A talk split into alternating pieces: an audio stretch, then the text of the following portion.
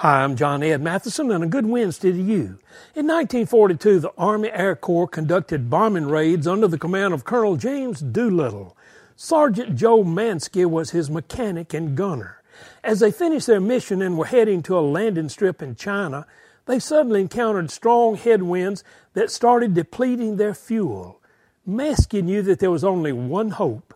He went to the back of the plane, got down on his knees, and earnestly prayed. As he prayed, the winds began to shift direction, and what had been a headwind slowly turned into a tailwind of 25 miles an hour.